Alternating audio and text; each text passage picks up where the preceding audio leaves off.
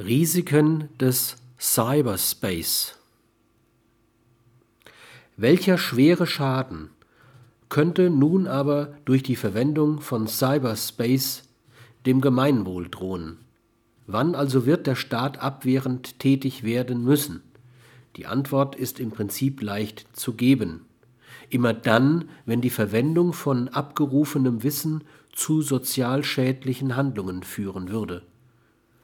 Konkret würde das etwa bedeuten, dass Dritte keine Signale einspeisen dürften, die geschützte Persönlichkeitsrechte eines anderen schmälern könnten.